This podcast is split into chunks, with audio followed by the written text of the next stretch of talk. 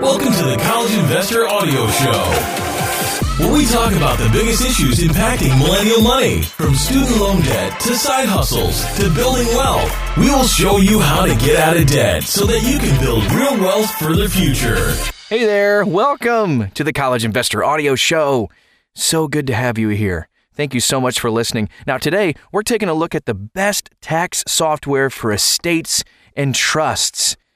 Dealing with a deceased person's estate can be so complicated and stressful, but tax software can actually help you stay in compliance with minimal hassle. And this is what you need to know about taxes for estates and trusts. Here are the basics. If you had a parent or a spouse who died during the last tax year in 2019, you're likely required to file a tax return for that person.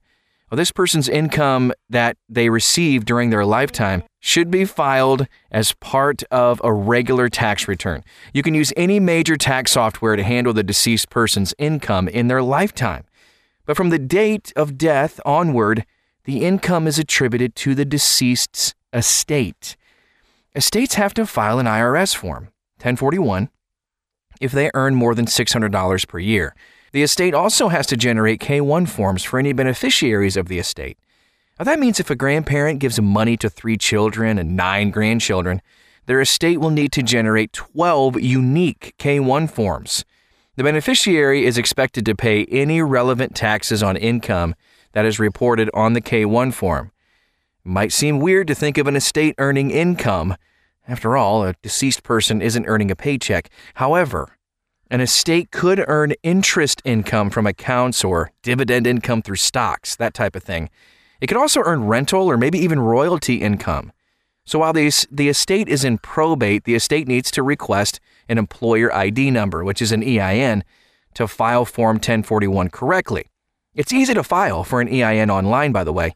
And once you have an EIN for the trust, you can file taxes, Form 1041, for the estate. So, what tax software is best to use to generate a 1041 and K1 forms? If you're in charge of an estate, you'll need to generate a Form 1041 and K1 forms for all beneficiaries. People in charge of a large estate will probably want to hire an accountant to help you generate all the necessary tax forms. Now, the accountant can also help you figure out methods of transferring funds in a tax advantaged way. Huge benefit. However, if you're in charge of a relatively small estate, generating your own 1041 and K1 forms could be worthwhile. And we could only find two software packages that allow you to file the 1041 and also issue the K1 forms.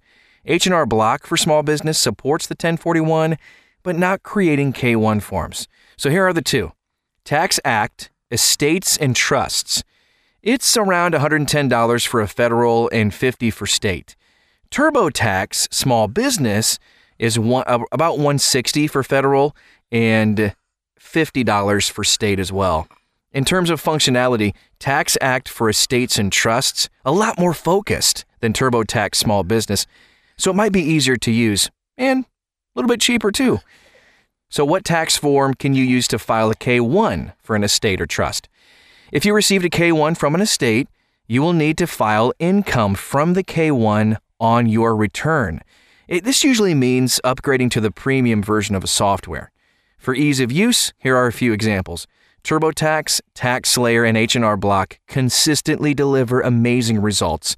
The lowest cost option that supports K1 forms is Free Tax USA. It's just kind of hard to use that platform. While K1 forms are tough to generate, they're usually very easy to handle using a typical tax software. That's it for today. And if you've been thinking about this, if this has happened to you, I hope this was helpful. If you know somebody who might be dealing with estates and trusts, send this to them. Let's be helpful together. If you want to find out more about it, you can go to thecollegeinvestor.com. Thanks so much for being with us today, and we'll talk to you again very soon.